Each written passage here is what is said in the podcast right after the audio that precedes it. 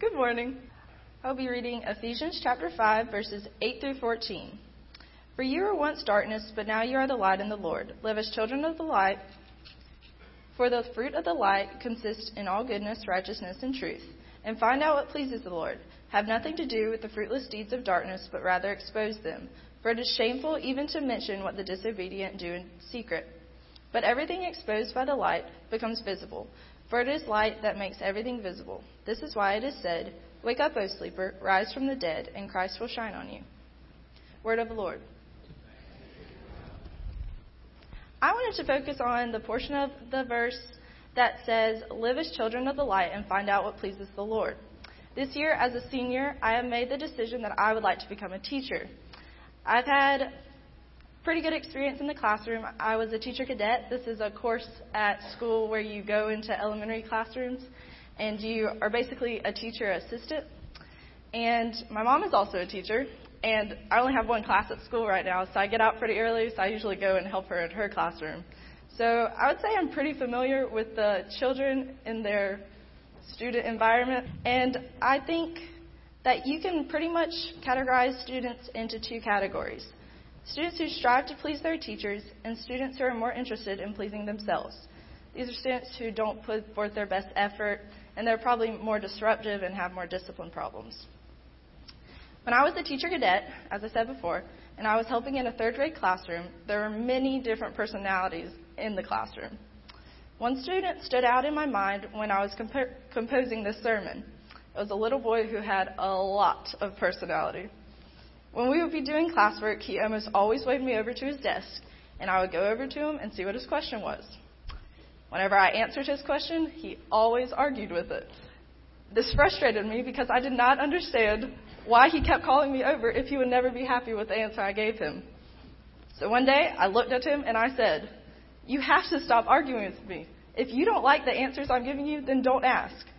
He kind of looked confused because I don't think anyone had said that to him before. And then it seemed to help a little bit, but not a whole bunch. I feel certain that God feels the same frustration with all of us. I also feel that many of us fall into the second category when it comes to our faith. We want immediate gratification, and we are impatient. Besides teaching students, it is also a teacher's job to discipline her students. Although consequences such as discipline referrals or changing their colors is necessary, I think showing students that you care and love them is much more effective. The same applies when thinking of our relationship with God. Mrs. Gwynn, my cooperating teacher, or what we call CTs in our teacher cadet class, shows an enormous amount of love and compassion for each of her students. She greets each student every morning. She always asks them how their day was and just really shows each student that she cares for them.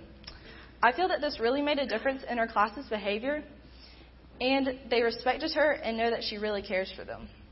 This makes her a great teacher and one that I'm also going to strive to be like, and reminds me of God's love for us. Although being a child of God and striving to please Him may be more difficult at times than just doing what we want, doing what He wants always seems to bring the most joy. An example of this was Santa-Hatchie this year. Santa-Hatchie is always fun and a great experience, but this year I was not as excited.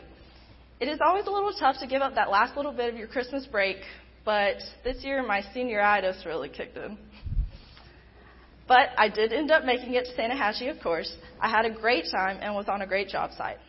I was on Johnny Tanner, Johnny Crouch, and Mr. Boatwright's site this year. When I'm at Santa-Hatchie, I usually roof, but this year I was given a little bit more simpler task at the beginning, such as painting. But I enjoy painting, so that's okay.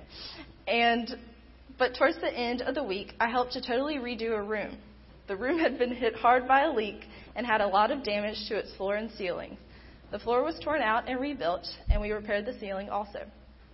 After most of the messy work was done, the girls and I began to paint and help floor the room. It was amazing how we transformed the room into something completely different and how gratifying the end result was. It made me even more excited for next year, but definitely not as excited and as pleased as our homeowner was.